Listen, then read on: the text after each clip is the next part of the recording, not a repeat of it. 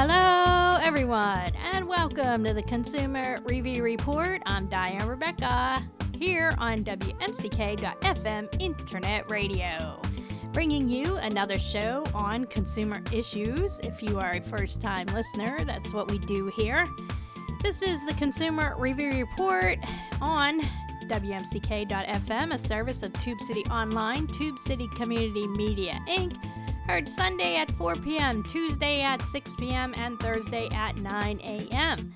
There's also podcasts of these shows available on wmck.fm slash CRR, iTunes, Google, iHeart, Spotify, and Spreaker. So if you miss our regularly scheduled shows, you can catch those podcasts on any of those forums. Well, we deal with consumer issues, as I said, and if you have any ideas of any products or services you would like to hear on the show, you can email me at consumerreviewreport at gmail.com.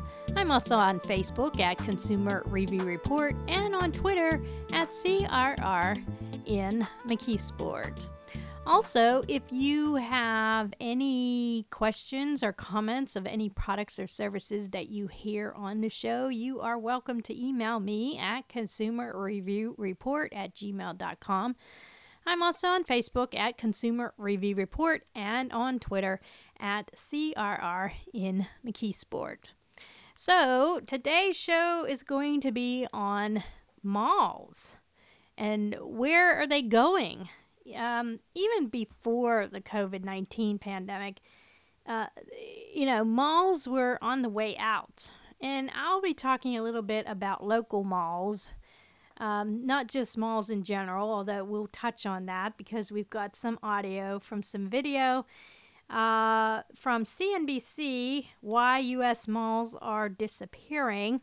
We're also going to hear from the economists, uh, the future of shopping, what's in store, and then uh, the future of shopping, how COVID has changed what and how we buy, and that is posted by Michael McQueen. So we'll be hearing all this, but I wanted to touch a little bit on local malls. Um, we've had the Westmoreland Mall, we have the well, we had the Century 3 Mall. I think that's closed now. Um, but long before these other malls, the first mall that we've seen close in the um, in this area, anyways, a long time ago was the Eastland Mall, right? And, and that that's been closed for I guess maybe a decade or so. Um, for more than a decade, probably. Uh, so oh yeah, it it, it was uh, closed for good in 2005. So yeah, I mean, uh, you've been hearing maybe on our local news here on Tube City WMCK FM internet radio that you know Christian Kilacheni has been updating us on what's going on with that Eastland Mall uh, property, and that they are building a new warehouse. Uh, speculative uh, tenant is Amazon.com, but that's never been confirmed. But, uh, you know, for more, since 2005, we've had no bites on anybody buying that property ever since it closed. And now it's good news because if Amazon.com is going to build that facility, that means jobs in the area and maybe restaurants and you know businesses etc and that, that that's really good news so uh, thank you to christian kelachenyi for updating us on what's going on with that but in the meantime we still are uh, aren't going to have any more shopping malls you know because it seems like you know, people are buying more and more online. And then when COVID 19 hit, they already, the malls were already on the decline before that happened. I can't even imagine where they are now. But we'll touch a little bit about that. But I wanted to talk about the Eastland Mall first. Um, and this was uh, an article posted in the Pittsburgh Post Gazette. Uh, when was this? December 23rd, 2020. Uh, they go on to say, and this was uh, Mark Belko who wrote this The old Eastland Mall property, one time shopping mecca featuring stores like Gimbels, J.C. Penney and Wander Sales has been vacant for more than a decade.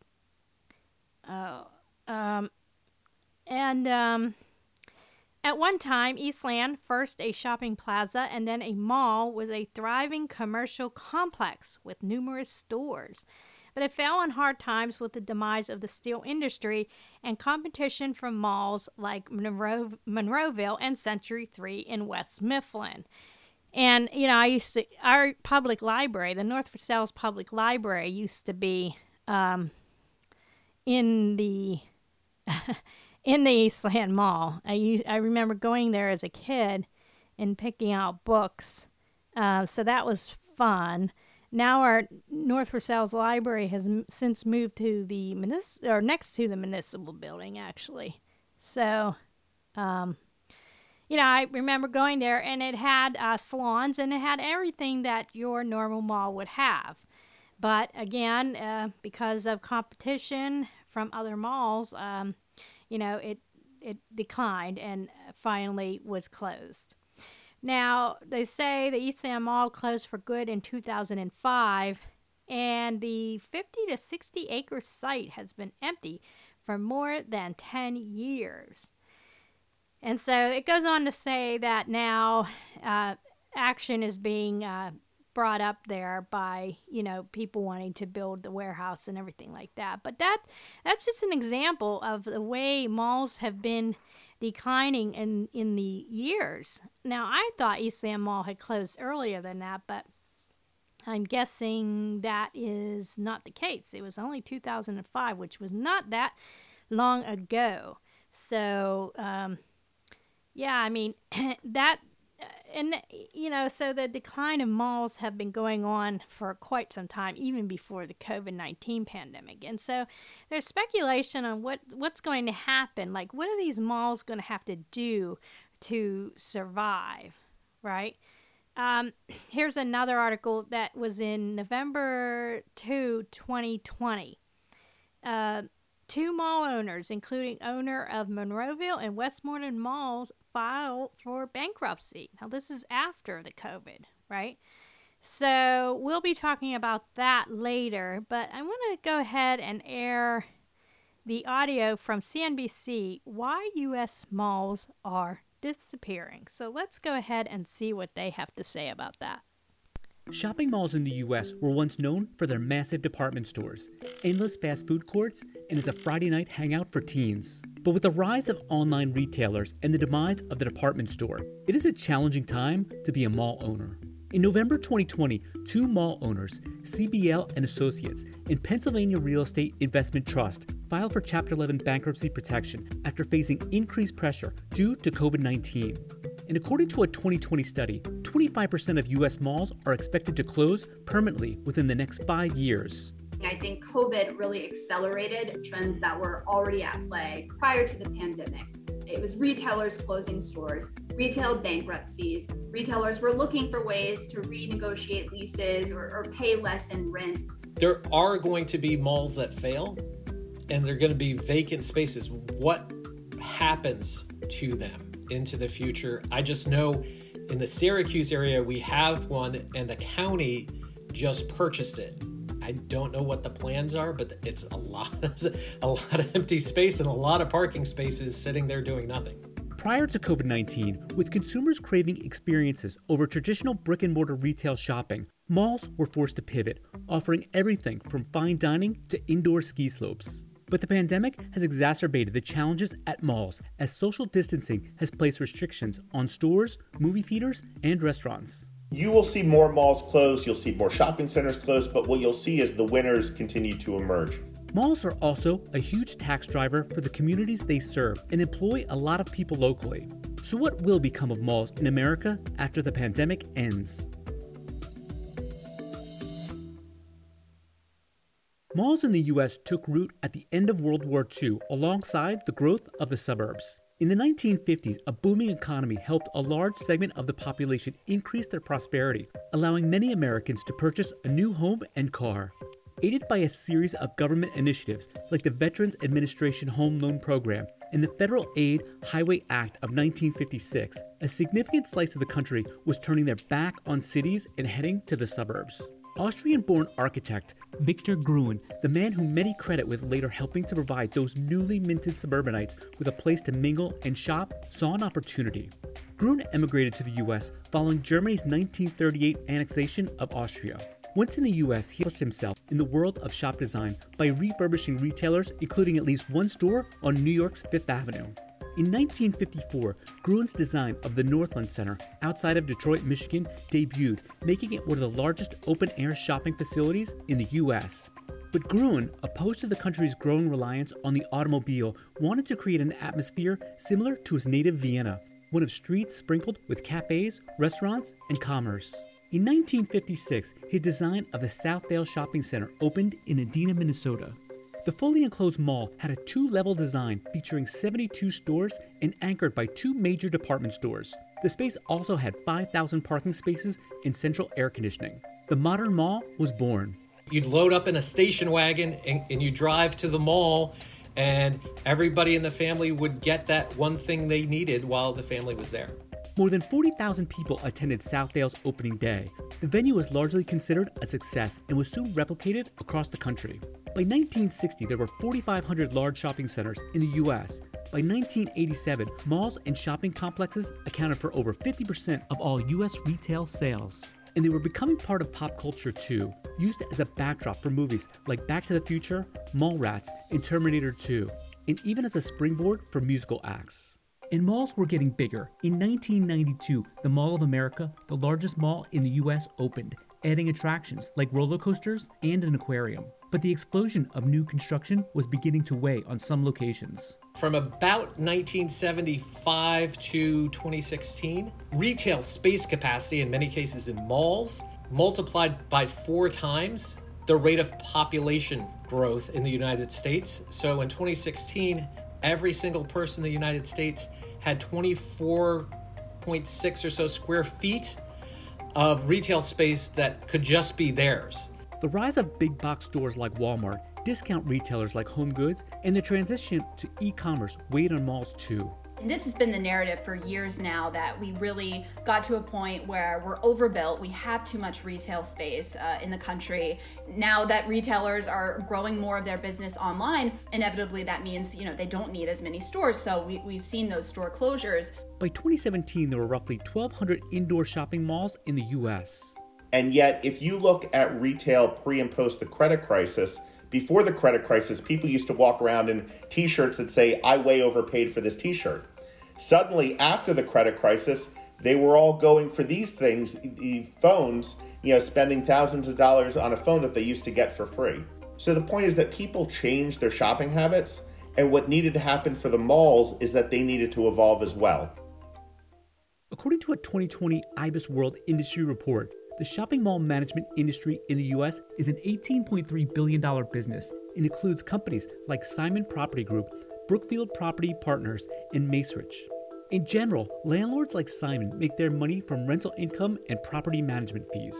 Of the roughly 1,100 malls in the US, about 250 are considered Class A malls, the top performers that bring in the most sales per square foot. About 380 are considered B malls, a little more than 300 are categorized as C malls, and the remainder are D quality or lower that could be on their way out of existence.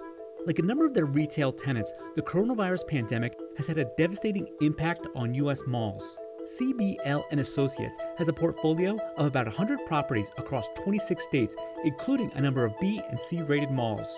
The company said with tenants not paying rent and others delaying payment, it was forced to file for Chapter 11 bankruptcy protection in November 2020. Pennsylvania Real Estate Investment Trust, which owns and operates over 22 million square feet of retail space in the eastern half of the U.S., filed for bankruptcy protection that same day. Simon Property Group, the biggest mall owner in the country and the largest operator of A rated malls, including the King of Prussia in Pennsylvania and Roosevelt Field in New York, also saw a steep drop in revenue after some retailers skipped out on rent payments. In the fourth quarter of 2020, the company had total revenue of $1.1 billion, down 24% from the previous year. But a healthy balance sheet and a portfolio of desirable locations helped Simon fight back. Retailers deemed non essential, their stores were forced to shut. And a lot of retailers thought, okay, well, I can't pay rent or I'm not going to pay rent if I'm not operating this store.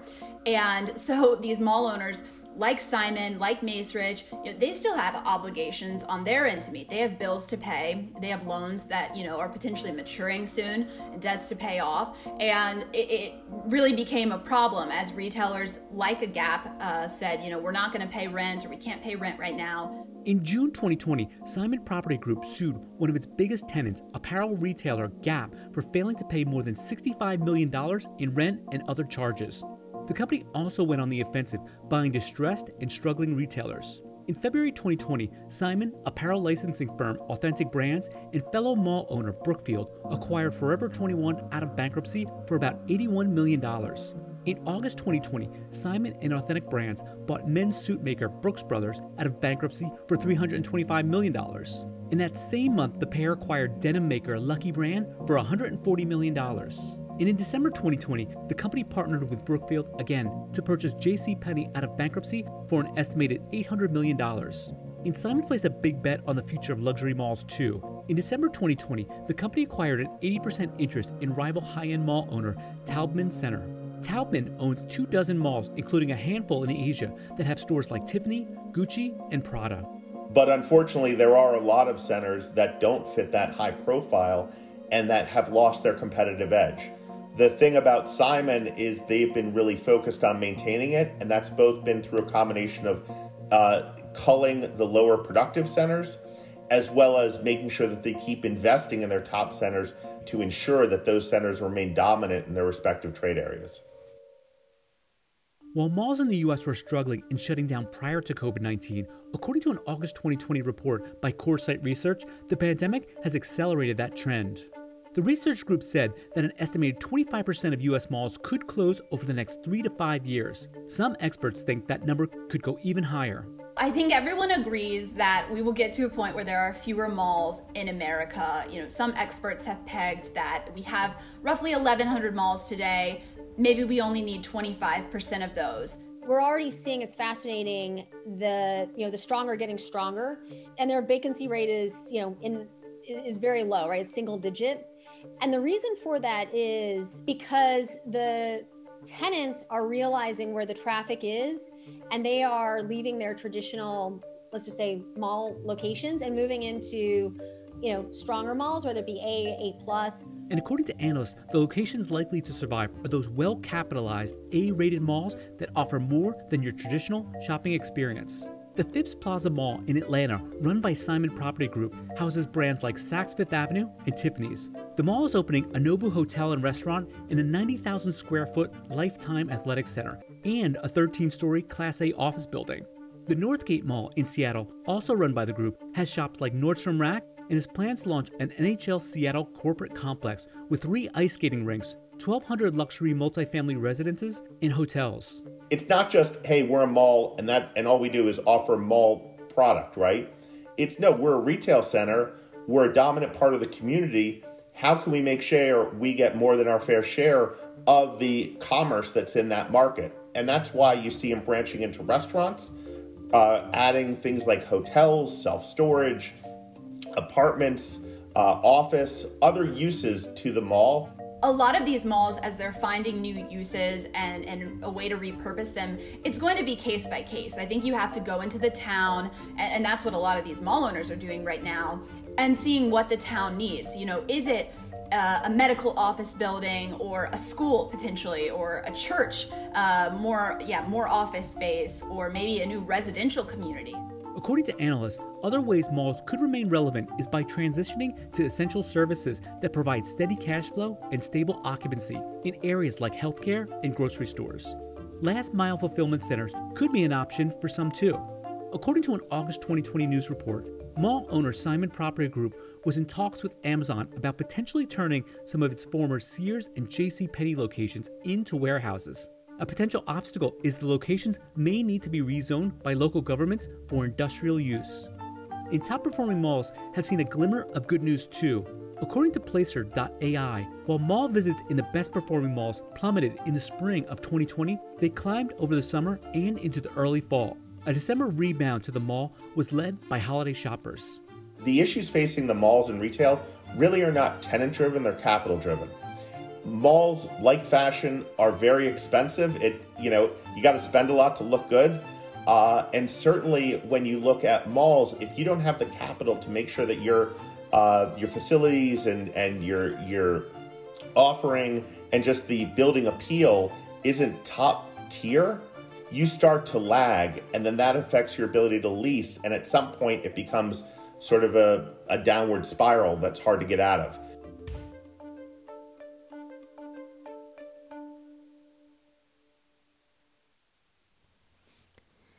All right, so that uh, gives you an idea of what's going on in the mall community uh, nowadays, right? And they did off, they did um, mention uh, CBL, who owns Monroeville Mall in Monroeville and Westmoreland Mall in Greensburg, and they also mentioned Pennsylvania Real Estate Investment Trust. Now, those two went and filed for bankruptcy. This was written in November 2nd, 2020. Uh, America's ailing malls suffered a pair of body blows. By the way, this uh, was in the Bloomberg News. Um, over the uh, over that weekend, I guess November second, twenty twenty, as two major landlords followed their ever-growing list of bankrupt tenants into Chapter Eleven protection. Pennsylvania Real Estate Investment Trust and CBL and Associates Properties Inc. sought protection from creditors, citing pandemic induced pressures on their tenants and, in turn, themselves. Together, the two REITs account for some 87 million square feet of real estate across the U.S., according to court papers. And that's in addition to, well, I, actually, that includes the uh, for CBL uh, Monroeville Mall and Westmoreland Mall. The pandemic worsened an already dire situation for brick and mortar retailers with a steady stream of chains falling victim as their customers shifted to online shopping. J.C. Penney Company, J. Crew Group, and the owner of Ann Taylor are among the dozens of chains that have sought court protection since COVID 19 lockdowns throttled in store shopping this year. A Chapter 11 filing doesn't necessarily mean the malls are closing. Instead, it gives their owners time to work out a plan to turn the business around and repay creditors. The mall owners drummed up support from creditors for restructuring plans prior to their bankruptcy filings, possibly shortening their trips through bankruptcy. Uh, the pre uh, PREIT's plan would pending uh, uh, would pending court approval push out debt maturities and bring in 150 million dollars of additional capital. CBL's plan would slash debt by 1.5 billion dollars and also extend certain maturities. So that's uh, kind of what they're struggling with now be- because the COVID 19 um, put additional uh, money pressures on these malls. So, why don't we go to our next audio uh, posted by The Economist? It's called The Future of Shopping What's in Stores. So, let's take a listen to that.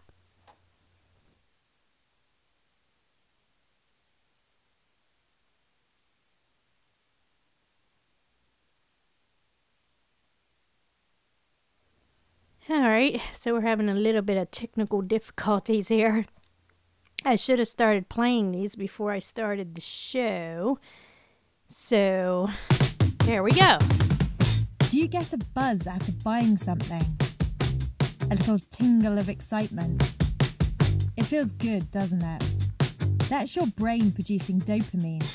It's the same rush you get from chocolate or sex. During lockdown, people were increasingly forced to rely on the internet to get their retail dopamine hits in fact, over $4 trillion was spent buying stuff online in 2020, almost a third more than the year before. Shopping is going through a radical shift right now, and the pandemic has sped it up. Retailers have been forced to adapt and innovate. Driving this revolution?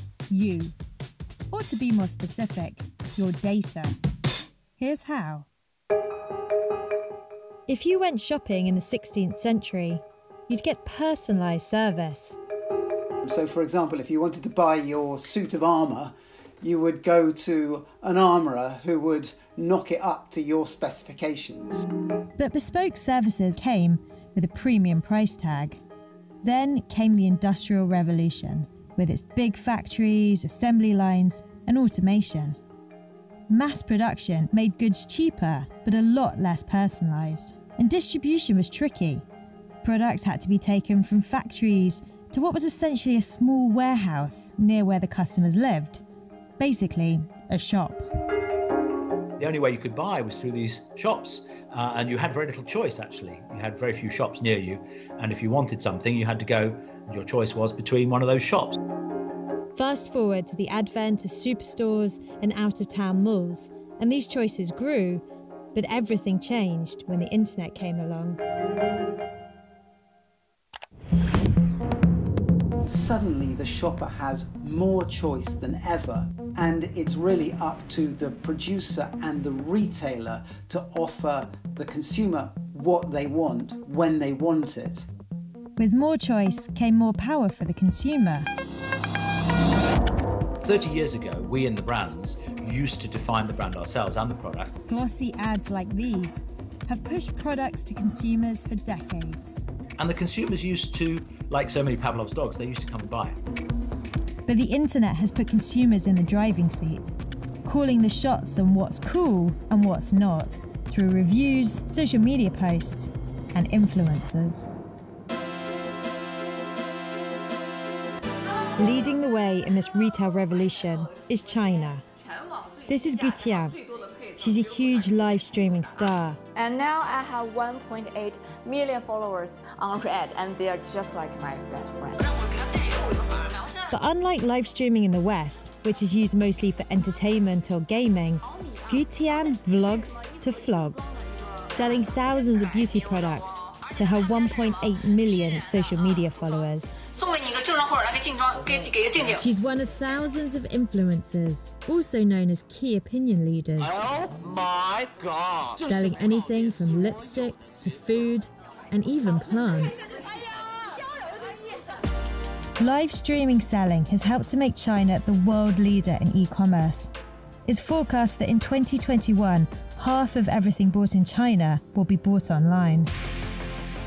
For Gen Z and millennial like me, most of them prefer shopping online than going to a physical store because of larger range of choices and lower price. The Chinese internet market is uh, very, very highly developed. The scale of the market is over $2 trillion worth of, of, consumption online. They have something called Singles Day, where they do, they do billions of dollars worth of transactions in an hour. Three huge companies dominate Alibaba, JD.com, and Pinduoduo, which combined account for almost 80% of the market. The other thing about the Chinese market that's very interesting is that whereas we have like Google in search and we have Facebook in social media, Amazon in e commerce, and PayPal in payments, they've put it all together in single organizations. So they have entire ecosystems, and many Chinese consumers live their entire lives in those ecosystems. These super app ecosystems give the retailers intimate knowledge of exactly what their users like, want, and buy. And of course, all of this requires a huge amount of data, and the Chinese are much more willing at this point to allow uh, data tracking of everything that they do than many people are in the West. With more direct insight into customer demands, retailers can maximize their margins and cut waste. Some Chinese tech firms are even using people's digital footprint to influence the way goods are produced, known as consumer to manufacturer. That's really cutting out even the brands from the purpose. So the factories then start dealing directly with consumers and, of course, can be flexing their production capacity uh, directly depending on, on the consumer demand. Western retailers are playing catch up. For years, they rested on their laurels, regarding the internet as secondary to the store. Not helped, perhaps, by the fact that they had sunk a lot of money into store space. America, for example, has 2.2 square meters of retail space for every single one of its inhabitants. six times the level of China. But Western retailers also missed a big trick their customers' big data. Retailers historically had very little data about their individual customers. They used to have store credit cards, that was about it. But the online companies had huge amounts, collected huge amounts of data about their customers. When you consider that against the, uh, the what the retailers had, the retailers and traditional brands were really flying blind, and that is why the internet companies have beaten the incumbent retailers and brands for the most part over the last 20 years. The pandemic was a death knell for many brands. 8,700 stores were closed by big chain retailers in America in 2020. But the companies that did harness the power of their consumers' data are thriving. Amazon exceeded $100 billion in quarterly sales for the first time ever in the last three months of 2020. Amazon, of course, wrote the book on, on, on individual customer data and its uses. And of course, as they've got bigger and bigger and bigger, they've got more data than anybody else. With its established logistical system and smooth purchasing process, Amazon may seem a useful online platform for brands to peddle their wares. But though Amazon passes on the sale to the brand, it doesn't pass on much of the customer's data, which means companies know very little about who is buying their products. So some brands are cutting the Amazon cord to focus on what's known as direct to consumer selling, such as Nike. It decided to sell only online via the Nike website. Um, and uh, what it did then was it developed ways of keeping much closer tabs on its customers. For example, um, a membership program. Nike's loyalty scheme allows it to create customer profiles of its 250 million members, 70 million of whom joined during the pandemic. Nike's apps offer the customer a personalized experience in return for a detailed insight into their behavior. If you sign up to their app, uh, you'll give them information about how much you run every day, what sports clubs you're doing, how much yoga you're doing, all that sort of stuff. And this helps inform Nike about what to produce. They're able to see where you are, and that also informs the way they think about where to put their stores. Nike's apps let users customize their own shoes, and in doing so, learn the customer's favorite colors and designs and by tracking how far they run, can even let the customer know when it's time to splash out on a new pair of shoes. You're sharing your data and your intimacy with Nike. It all basically creates a more intimate bond between Nike and its customers. As shopping shifted online, the pandemic sparked a greater need for this type of direct to consumer selling. Enter Shopify an e commerce platform which allows anyone to set up their own online store. The number of new stores set up in the first six weeks of the pandemic grew by more than 60% compared to the previous six weeks. We saw Heinz Ketchup within, I think, a week or two of COVID hitting, setting up a store on Shopify to sell Heinz at home in the UK. We saw Lindt Chocolate go direct to consumer for the first time. Inspired by the Chinese model, Shopify aims to create an ecosystem which integrates e commerce with social media. Is what we're trying to do is simplify all of it. We want to make it an easy thing to do to have one centralized inventory and figure out which products should get pushed where. And if you're seeing traffic at your online store coming from Pinterest, we're going to tell you you should activate the Pinterest channel and you should push product directly to Pinterest to better engage with that audience. But I think we're, we're just at the early stages of social commerce, and I think people are beginning to understand that there's a real opportunity here, not just to meet new brands, connect with new brands, but also to buy from those brands.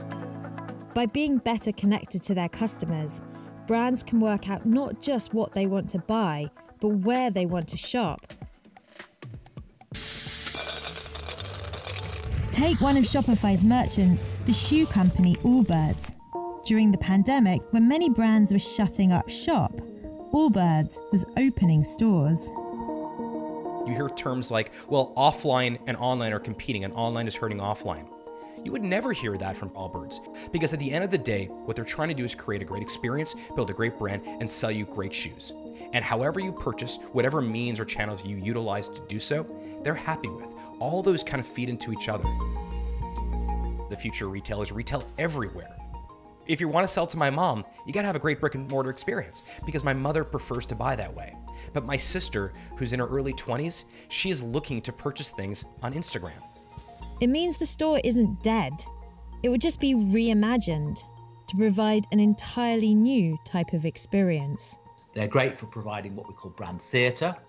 They're great for providing a live experience uh, with the customer and to have expert um, sort of uh, stylist level staff who can really help the customer uh, in a way that the internet cannot. Nike has adapted its stores to create a bespoke service for the customer thanks to the information on their digital profile. And the store presents yet another channel to capture their data. In the midst of the pandemic, it opened a huge store in Paris. You go in and immediately it offers you interactive experiences. It's mingling both online and offline data. And the whole point is to make the experience of shopping at Nike more intimate, more direct, and more kind of one to one.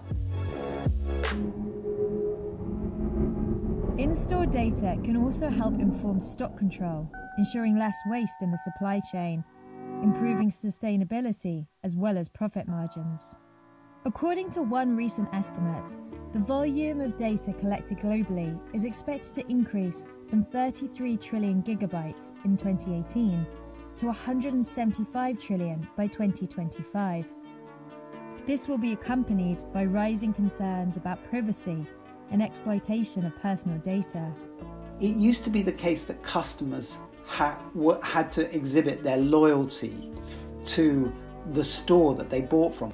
These days, it's the retailer that has to prove their loyalty to the shopper, and that loyalty really means looking after their data. Retailers will know increasing amounts about customers' behaviour, habits, and preferences.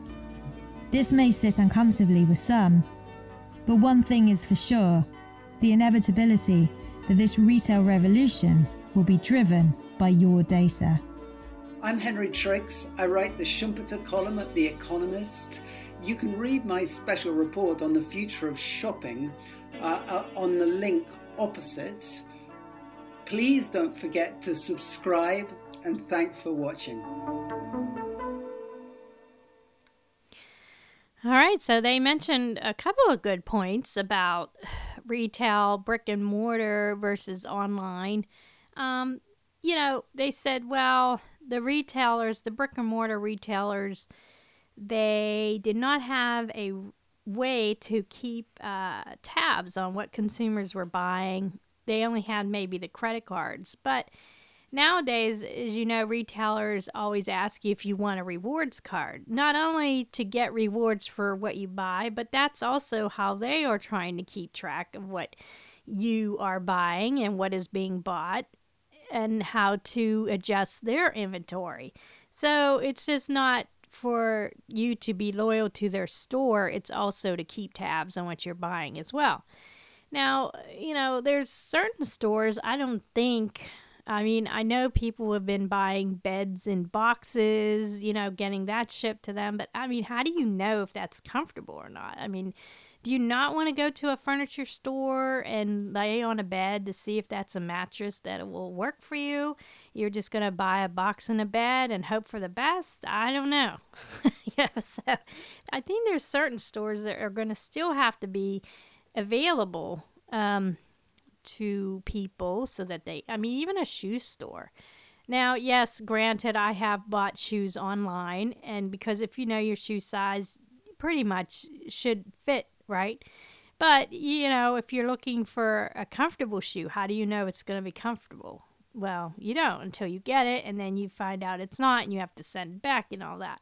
But if you can go to a shoe store and walk around in the shoe, try it out, then you know for sure if it's comfortable for you or not. So I think there's just certain stores that, you know, you're not going to have to do away with and always order online. Um, but the malls are not going to have those kind of stores. If they have those kind of stores, eh, you know, because department stores are like that. They had your shoe department and your furniture department, everything all in sort of one. And um, those are the things that are not competitive anymore for malls. So it's the department stores like Sears and J.C. Penney and Macy's that are having a hard time keeping their doors open in malls. And malls used to depend on those uh, these uh, department stores to keep their doors open. Now they have to either depend on small stores keeping up with their rent, or they're going to have to make a change into another direction. And so here's this article. This appeared in US News and World Report, but this was actually written locally by Megan Tomasic from the Tribune Review. It's entitled Malls Look Toward Rocky Future Following Pandemic. This was written in May 23 May 23rd, 2020. And she goes on to say America's once dazzling shopping industry is facing blow after blow as department stores anchoring malls across the country file for bankruptcy, a move that could leave already struggling shopping malls permanently in the dark. Sales have plummeted with a record 16% drop in retail sales for April 2020 in large part as stores have been closed for months to help curb the spread of the coronavirus. That has left shopping malls to face the grim reality of empty storefronts and late or non existent rent payments. Many could be forced to explore a new future focused on entertainment. So that's pretty much what they're saying these uh, these uh, malls are going to have to go to in order to stay in existence, and that that would be entertainment. She goes on to say locally, several malls watched stores close before the coronavirus. Westmoreland Mall in Hempfield has had at least 13 closures over the past few years, including Anchors, Sears, and Bon-Ton. A mini casino was built inside the former Bon-Ton space. So there is your that's your form of entertainment was the mini casino instead of putting another restaurant or department store in there. Uh, she goes on to say Pittsburgh Mills Mall in Frazer learned this month it will lose Cinemark Theater, one of its anchor tenants.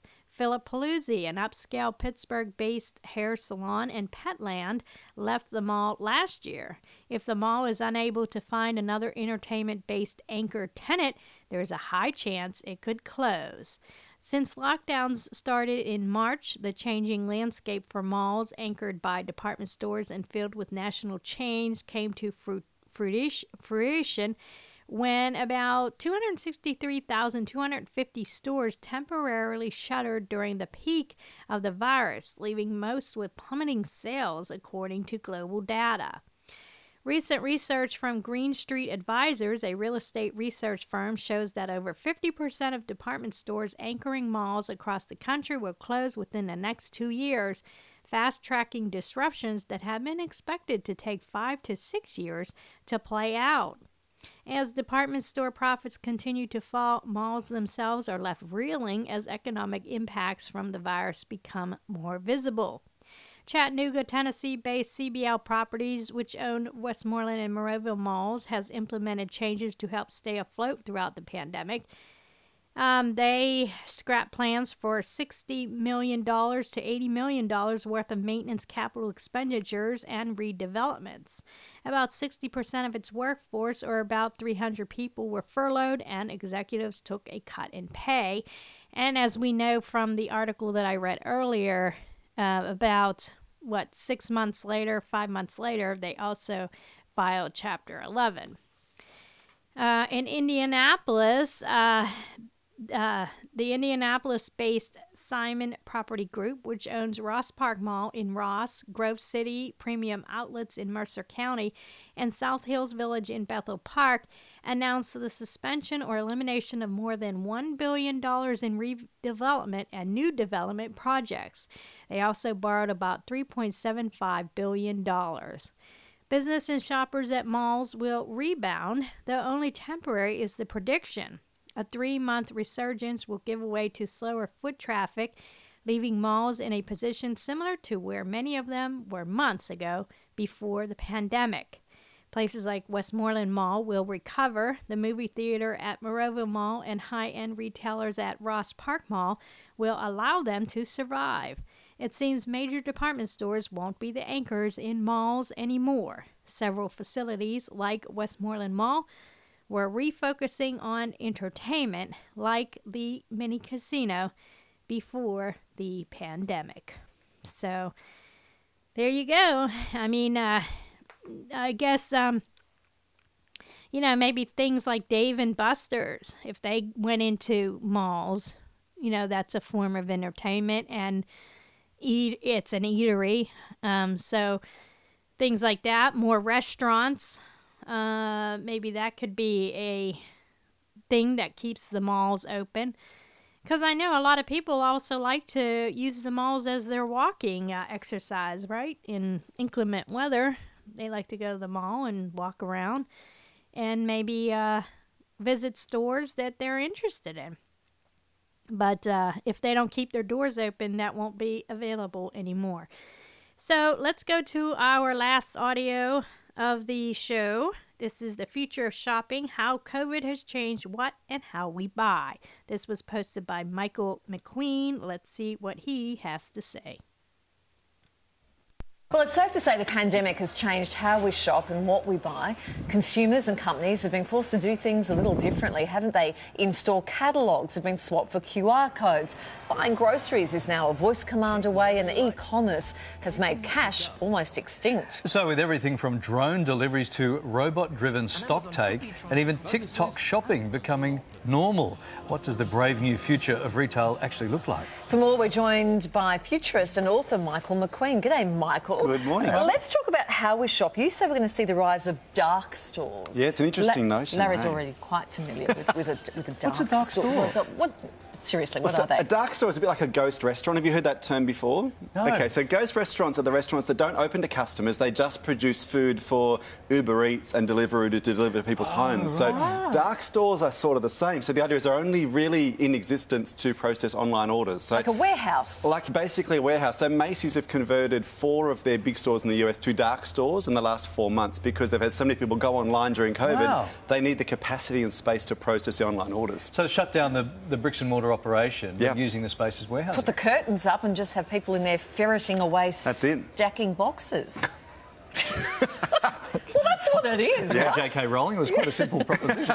We're also witnessing the rise of social media commerce. Many businesses now selling products directly on Yeah. platforms like Facebook and even TikTok. We were surprised to hear. Yeah, TikTok's the one to really watch. So all, all the kids are on TikTok. So Gen Z, that's where they hang out. And what's interesting is TikTok about four months ago did a, a tie-up with Shopify, which means you can now sell on Shopify, but within the TikTok app. So what it means is if you see a video with a product, you can click on it and buy that product within TikTok without leaving the app, which is massive. Wow. And um, they've also done a tie-up with Walmart, so you can do the same thing for Walmart products on TikTok. So if we're looking at this, something like that sweater that that guy's wearing, he put a little, you know, something on, an icon on it, and you could shop. That's the idea, shop yeah. through, So it's been click happening in. China for years, but they've just started to crack it in the West, and it's going to be a really huge, a big one to watch. Let's talk about facial recognition and supermarket fridges. Yeah, so this is an interesting one. So this actually was trialled at Walgreens stores, which is a big pharmacy chain in the US, about 18 months ago.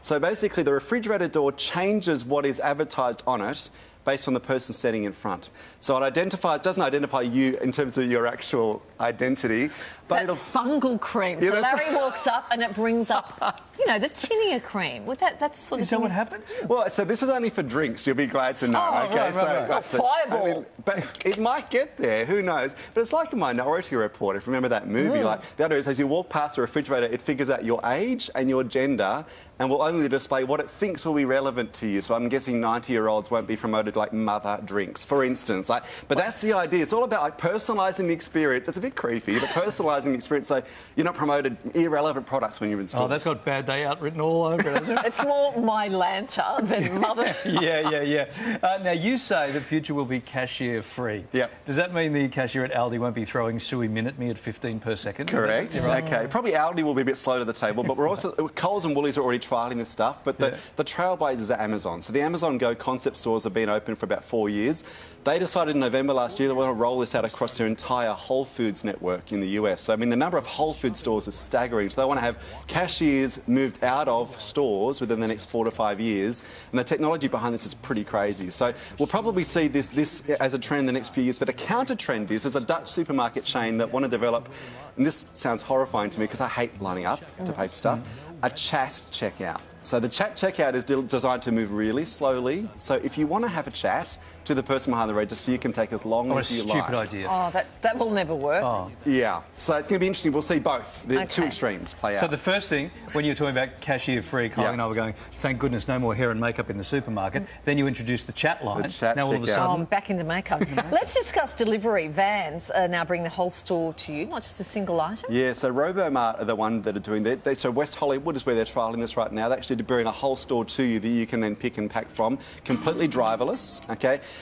but probably the delivery thing like a big most- vending machine on wheels. like a big vending machine, basically. So this may well catch on. It's a little bit early to know if it's going to catch on. But in the delivery space, drones are really exciting and interesting. So Amazon actually got the green light in October last year to start delivering to your home using a drone. And there are a couple of other companies doing cool stuff, even robotic deliveries. Seven When will we see this in Australia? we can do this.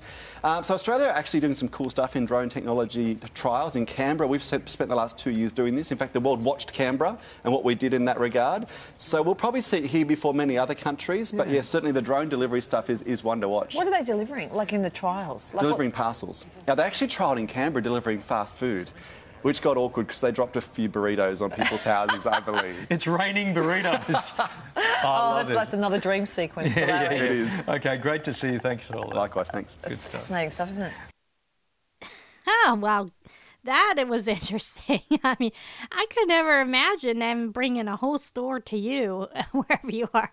I mean, honestly, I am the kind of person that I always hated shopping, even before um, these, you know, online platforms became available. Uh, I would never. I mean, I it really took a lot for me to get to the store, and I don't like grocery shopping either. But you had to do it. And so I now I spend probably a lot more money than I used to because now I'm on these online platforms like Amazon and stuff. So the malls closing really do not make me all that sad, but you know, maybe other people uh, because it could be in a social exper- uh, experience as well, not just the buying experience. You go there with your friends and just kind of browse the stores, you know. Uh, so you know, it's it's probably part of that too. And but unfortunately, the malls uh, stores can't keep their doors open on uh, people's social experience unless they do something like open a mini casino. Now they also mentioned about bringing a whole store to you. I mean, uh, I don't know. How do you feel about that? You're gonna have to go ahead and email me at consumerreviewreport at gmail.com uh, if you want me to know how you feel. What, what would you feel if a whole van, like a store, came to you and you could just peruse through the items, etc., etc.? So email me at consumerreviewreport at gmail.com or I'm on Facebook at Consumer Review Report and uh, on Twitter at CRR in McKeesport because I think that's kind of interesting. You know, I don't think, again, I still wouldn't want to do that. I think I still like shopping through the online platforms. Uh, you know, just I have in my mind what I need. I go there, I search for it, and voila, there it is, right? All right, so if you have any comments or any questions on anything you've heard on the show today, you can contact me at consumerreviewreport at gmail.com. I'm also on Facebook at Consumer Review Report and on Twitter at CRR in McKeesport. Also, if you have any ideas of any products or services or subjects, consumer issue related, that you would like to hear on the show, you can also contact me at Consumer Review Report at gmail.com. I'm also on Facebook at Consumer Review Report and on Twitter at CRR in McKeesport. So, again, we deal with consumer issues. You can t- tune in today, Sunday at 4 p.m., Tuesday at 6 p.m., and Thursdays at 9 a.m. to hear anything uh, consumer issue related if you are interested. All right. So, this is the Consumer Review Report on WMCK.FM, a service of Tube City Online, Tube City Community Media, Inc. And again, this show is heard Sunday at 4 p.m., Tuesday at 6 p.m., and Thursday at 9 a.m. Podcasts of these shows are also available on wmck.fm slash crr, iTunes, Google, iHeart, Spotify, and Spreaker. It could be available on other uh, other um, forms as well. I'm just not sure. But those are forms you can definitely hear this podcast on. So I'm Diane Rebecca, wishing everyone a safe and good week.